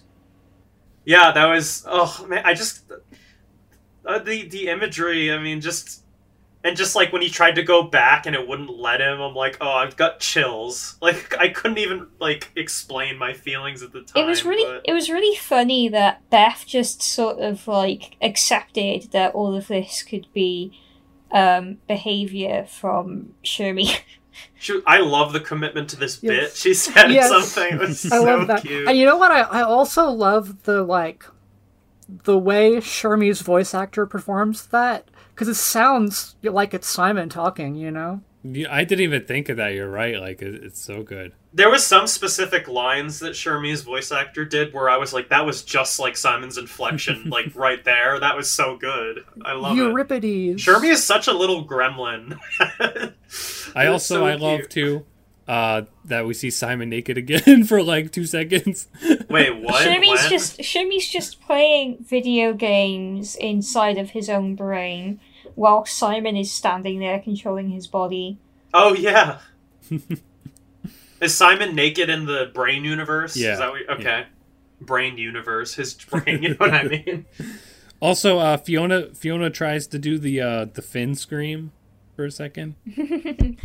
Um, Fiona's voice actress, like someone someone messaged me the other day, and they were like, Fiona's voice. Uh, no, someone was posting the other day, and like they were saying like Fiona's voice actress is terrible. She's just an actor. What? She has no voice What? acting skills. And I was like, that is so mean. Like, I will destroy That's them. not I even think she true. did a phenomenal. That's the whole job. series. All I could think, cause it's her same actress from the show, right? She never Yeah. changed. Yeah, yeah. Yeah, like there's something about it that is such a good female Finn. Like if you really try to think about that way, it's like I don't know how the casting process for her went, but she is like perfect for Fiona. Like it just seems so right. one of the reasons. I think she did. it. I hate that. That person's wrong. I think she did great. one of the reasons I think one they are somewhat okay. So one, um, I agree that Fiona's voice acting is very limited. Very limited. She does not have much range. Um, she doesn't do much convince. She doesn't do very convincing like panic or anything. Um, but two, this is just like Finn. Because Jeremy Shada was doing the role of Finn across his entire childhood. And over the years, there are some periods of time where he just couldn't do certain things that he was able to do in the past. Like, if you listen to Jeremy play as Finn now, there are some things he can do that's incredible, but other things that he used to be able to do all the time that he can no longer do, such as scream. Jeremy's screams are no longer as good as young Finn's screams. So, Ma- Madeleine fits in the sense that she has a limited voice range, just like Finn. And that's what makes her such a convincing thing. She's not like a wonderful, super emotional voice actress. She's just a normal person. I just think, yeah, I always took it as like that was just how like she was supposed to do it, and like I don't know some lines like when she was like, "Please, if you don't help us, all my friends will die." Like she she delivered that line so well, and like I don't know, it just all felt really natural to me. I love her voice, so I fight them. Um. Also, it was really cute when she was like, "How or otherwise I wouldn't have met the Simon Petrikov." I'm like, "Oh my god, it's the line that they said ten minutes ago." It is so precious. But, oh, that's what I was going to mention. The idea that her phone can always now connect between multiverses and she can just keep in contact. She can call Simon if she wants to. Oh my god. I just. It was really, it was really special. I, I need to mention that joke. Like, give me your phone, but you don't know my password. Yes, I do. Oh yeah, what did he, what did he say afterward? He just like made a noise or something. It was like, what? Like, it just is really funny. Uh, Have any of you uh, listened to the official soundtrack that they released, like on Spotify? I did, but not the last songs because I didn't watch the episode yet when I was listening to it. Oh wow! Well, I, I listened to the full. I listened to the full song after, like the the song by Kendall. Right, was their name? yeah, well, I'm uh, kind I'm slightly like frustrated with that with that soundtrack because it doesn't include the, it doesn't include that final song at the end. Uh, I was gonna say I'm frustrated because there's no tumbleweeds and and rattlesnakes. yes, and there's none of Marshall's songs on it. no full version. Apparently, on the on the on the topic of that final song, I saw someone say that for like that was just a pre-existing song that they used in the show, so it's Yeah, probably up, that was up that was else. in Adam's interview from the other day too. He said like he's he's the person who wrote that song at one point said like, "Oh, I hope this is used in the ending of a sitcom." And Adam was like, "Well, this isn't a sitcom, but it kind of works here." Like so, Adam approached him about using that. I'm pretty sure. Oh, that's nice. So I don't know. Was it like a legal reason they couldn't have it on the soundtrack or something? Probably. Mm, I guess so. I don't know. Um, So it's the full version's on Spotify. Probably it's just probably under a different name. Yeah. Yeah. can I commend the work of Amanda Jones throughout this entire Yes. miniseries? Always Because Amanda Jones did um, quite a lot of Distant Lands. I believe she did Obsidian and Together Again. I don't think she did Wizard City. Um, she did Obsidian and Together Again, and those both had incredible soundtracks. And all of Fiona and Cake is just next level. It all sounds incredible. Um, when you when you meet like Shermy and Beth, the soundtrack changes and it's like this sort of drum that it, it, it grows intense. And then when you enter Farm World as well, there's this brilliant track that happens. It's just so good. There's the one when Simon gets out of the car. There's like a specific like I don't know. It's like this orchestral string thing, and I'm like, oh my god, my emotions. It's so so good. Yeah, the, Uh, the music itself is great. Uh, I, I'm like personally a little frustrated with the soundtrack they released because of the things I said. There's no there's no Marshall Lee in it, and like in um the Winter Kings song, there's a bit where you can like hear background noises like they just took it out of the episode which is something i think they that they did a lot on the other um official They adventure did. time soundtracks because they never made Yeah. those soundtracks until after the show was over but with this one if they knew they were making a soundtrack like make a clean version please I know. Yeah, yeah, because even um the Rebecca Sugar song like cuts, and you can kind of notice that it's like a cut rather than like the song actually continuing. But you know, it's all. So at at least we got. At least they released it at all. That's true. I think the difference is that the soundtrack that was released on Spotify for Fiona and Cake was probably not made by the music. The music it wasn't made by Amanda Jones, whereas the um, soundtrack that was made for Adventure Time was to an extent made by Tim Kiefer and the other musicians. Um, so, for example, Time Adventure for the Adventure Time finale has a completely clean version, no background sounds at all. And it's the only one where you can clearly hear Jake say the line at the end. Oh, I'm so upset about that, dude. Why didn't they put it in the show? It was written for them. It was right there. Yeah, so really they should have gotten Amanda Jones, the music composer, to make the soundtrack for them, but it doesn't seem that they did. yeah oh well So why is uh, the soundtrack say season one on it though? Who knows? I mean, I'm approaching the end of my thoughts, or I've already approached it and have sat down with it. Okay, uh, I think I only have really one other thing that I like wrote down here. Well, maybe a couple things. Um, just like looking at looking at the background humans in Fiona World, uh, some of them are like, ob- obviously some of them are very recognizable, and some of them are like, is that somebody? Because they have very specific designs, but I don't think they are. I think they're just designed to be background humans. They just really went hard on those, I guess. They're like, I got ideas. The Let's put 'em candy, the candy person from like the uh, Oh yeah, we didn't mention that, did we? It's Yeah, the mo- candy monochromic person. one. yeah Lord Co- Monaco but the bus driver is just some mysterious person. Um, Yeah. I love how Hunter is like non-binary or something in this in this universe. Like Yeah. Hun- Hunter is very gender. and and like Hispanic. Yeah, and and s- uh, fucking Hispanic. Kim Kim like cheered when uh, Hunter spoke in Spanish. Uh, yeah, I don't know. There's there's there's background people. I was looking at them. One of them like has a mark over their eye and messy black hair that makes me think like were they just trying to make this guy look like Zuko from Avatar because he looks like Zuko. Um, but mo- most importantly, uh, DJ Flame and Fern are together in like every shot where you Oh can my see them. God. Flame Prince Flame Prince left Fiona Yeah. and hooked up with a girl who looks like her. Yeah. I, I'm honestly, I'm just happy for Fern. I'm glad she gets something in some universe.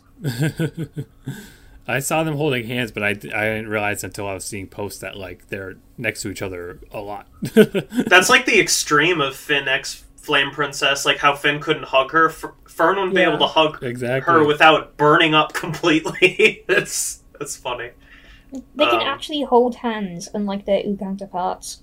Oh, um, in general, I, I loved the miniseries. I thought it was so fun, and I'm really, really happy that it was made. I, I, I had such a good time recording these again, and I'm really sad that it's over. I was, I was, I was in such a sad mood yesterday. I'm like, oh my god, it's already over, and all this stuff. But I, I'm very happy it existed, and I, I commend the entire crew for, for making it, and.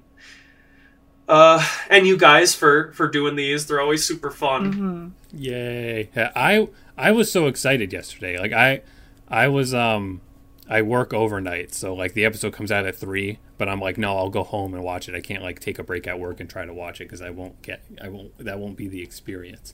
So at work the other night, the whole time I was just like, oh my god, I gotta like it, the final feel. Okay, I was like, you know, I felt like I was um, a kid again, which is like a, a very basic thing to say, but it's very true.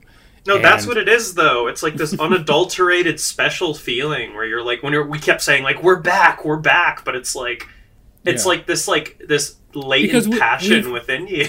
we've been gone for so long in the sense that like there weren't fans for the show. Like the way fans are reacting to this is so different from what happened later down the show's life because it just kind of just faded away because like other shows came out and everybody grew up and stuff. Um, so like having the big fandom thing going on here too has just felt really amazing, and I think the series like did a great job at like satisfying and also being like beautiful art, beautiful music, everything, and also like really speaking with like a good theme that, like I said when we started these podcasts, really spoke to me because I've been like very depressed all year. Oh, I feel it, man. And like you know, I was start even before the show was coming out, I was starting to feel a bit better.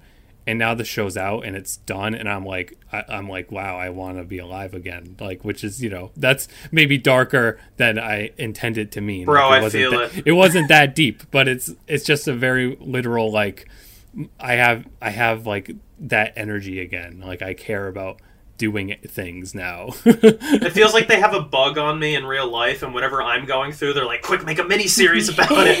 it's like, I just you can tell how much love they had for what they were doing, for like how much love and respect they had for the show, and like every shot, all these little Easter eggs, and how yeah. much fun they had, and it really shows. Yeah, so. and I, and I went in expecting like you know from the initial announcement, I was like, okay, Simon Petrikov miniseries, like this will be something, and then there then they're like you know little inklings of like oh it's actually going to be like kind of an adult show. I was like whoa whoa what do you mean by that? And then the first two episodes happened and i'm like wow. They just like were like in my room talking to me and like making the uh, uh like making it for me or something. Like yeah. this is crazy. So I, I think it just it delivers all so well and it's just really interesting how it came at such a perfect time for how i was personally feeling. And now i'm all i'm all hyped up again about like you know I remember why I like cartoons and why why any of this stuff was was important in the first place and it just feels great to have that back. And even with the show being over, like I'm not sad because I'm like it's like it, Simon and Betty. Yeah, like it, it, it happened and like I'm still so awestruck by the fact that like a fandom came back and all and like there's so much online discussion and stuff because that was such a big important thing for me and that's something that like completely disappeared. And then for the past like seven years has basically only been people being negative about whatever shows were coming out. And now this is how and everybody's like for the most part like oh this is awesome. And there's cool art everywhere and there's theories. And it's just it just feels like everything is the way it should be or the way i wish it always was. But you know can't always be. But it's it's great that that this was able to bring out so much hype and inspiration from people on top of being an incredible show in its own right too. yeah, like I have the same experience as you. Oh, I I think I've seen more like Simon and Golb Betty fan art than I did like when the finale happened. Yeah. Yeah, exactly. They interact way more. We get an idea of what those interactions can be like, but also this is a very complicated this is a very competently crafted mini series. It works as a standalone mini series each episode is entertaining within itself. It feels like Adventure Time because it has enough room to breathe to do all those Adventure Time things. It feels like a progression of Adventure Time because it's able to take on some darker themes that the show wasn't able to take on due to its younger rating. And yet, it doesn't supersede the original show because even though Simon is such an important character, one of the main characters of the show, um, he isn't Finn and Jake. So you get to spend lots of time. You get to spend lots of time with all of these new characters and some old characters who feel like new people. It's just a really good mini series. You don't even have to yeah. be an Adventure Time fan to enjoy it for what it is. It could be a really good introduction to Adventure Time for some people. and it is. And it is. Yeah, just the amount of people going back and watching the old show because of this. Like, it's it blows my mind to think about, but people talk about it being nostalgic, and I'm like, I guess we are reaching the point of nostalgia. It's been a while at this point, you know. like, it's it, it was what it ended in like which year was it 2018 17 18. 18, yeah. 2008. 2008 yeah it was so long ago i was only It ended before it even started. yeah but yeah it was it was really special and i'm i'm happy to hear that you had because i had this a similar experience to you nick and that means that a bunch of people probably did too Yeah. very nice Wonderful. I say just my, my my final few notes here. Of course, I screamed when Minerva showed up. I love to see her. of course we yeah, didn't mention yeah. that and then she's you know she actually talked i'm like you're gonna make her talk right Um, I I do wish we'd seen Simon like decompress a little bit with Marceline specifically. I don't know. I guess that's like a criticism I have. I feel like that was set up a little bit in like the first Simon episode. Um, but I don't. Maybe that's a sequel hook. Who knows? Yeah. Um, okay, and here here's my actual last note that I wrote down. I'll read it verbatim to you guys. G- g- Golb Apple? what Right. explain The Golb Apple. Did you watch the credits? uh no uh, i gotta rewatch these After the credits of the last episode, there's like some shapes. There's like a cube and a triangle, and then they, you know, they fuse together into like an apple with a bow tied around it, and it looks kind of like Golb, but it's an apple. Go apple. oh i see it Um, the name Golb Betty was also canonized by the final episode. Yeah, That wasn't canon before. It was just a fandom term. But then Simon said it outright. Yeah, when he said that, I was like, "Wait, did they did they ever canonize that?" Oh, it was funny. Oh God, I could talk about this forever. I can add another hour right here, but I'm gonna stop myself. Yeah, I I just about the the symbols at the end. Um, I just I think that that is like one of the funniest, most evil things that this show's ever done because it's just like, you know, what is that? It's just some kind of abstraction, and it's like we can piece what it might mean, and it could mean like a million things, but it's it's just there for us to be like, okay, what, huh? Like it's so it's very funny. Also, very funny too. Um, um, Hannah Kay, one of the artists, she just tweeted LOL when these episodes came out. And I don't think she's tweeted since. Okay. Oh my god.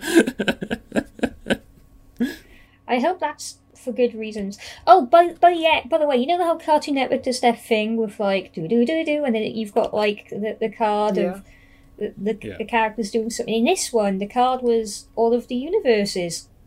Bro, wh- I need to go back and watch all this stuff. I, j- I didn't realize. That's so cute.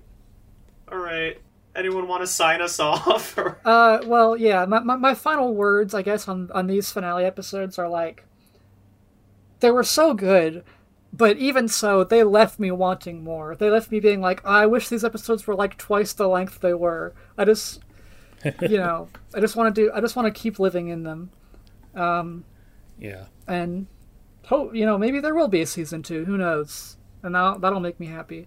Uh, I I kind of, uh, I kind of hope that there's more, just because. I have mixed feelings about the last episode of the entire Adventure Time franchise being named Cheers because it's I don't know, it's just like a reference to something else, and they don't usually do that so explicitly. Um, but the but the but come along with me is a reference to a song. Uh, uh, okay, okay, true, but the song of Adventure Time. I guess. Um, Cheers is a really funny one though because it's like Cheers, bye, forever. Oh. Um, yes, yes. So, this is the end of Adventure Time for now, at least, uh, which means this- it's the end of the Bacon Pancast for now. For now. Yes, if there's ever Fiona and Cake Season 2, if there's ever any more Adventure Time, whatever form it comes in, uh, we will come back, definitely. We will be there. We'll be there to talk about it. I will be in a retirement home and be like, "No discussing Adventure Time. It's going to be a few years. It could happen. It's happened twice already that they brought it back in some kind of a reboot. Uh, at this point, I have a complete faith that if they do it again, it's going to be fantastic. Me too. And instead of saying goodbye, I will say see you later. Yeah. We've been making these for three and a half years. Isn't that awesome? And that's just the reviews, never mind the other videos. Well, yeah, we started. We did our first Let's Play like in 2018, I think, when the show ended. Like. That sounds right. Yeah. So look, see it. Br- it brings people together. It will continue to be together, and if, I don't know if we cover a different cartoon that'll be on a different podcast feed. It'll be a little confusing, but like we'll link it on this one probably. Who knows what'll happen? I will see you next time. Yep. See ya. Yeah. Thanks all. Cheers.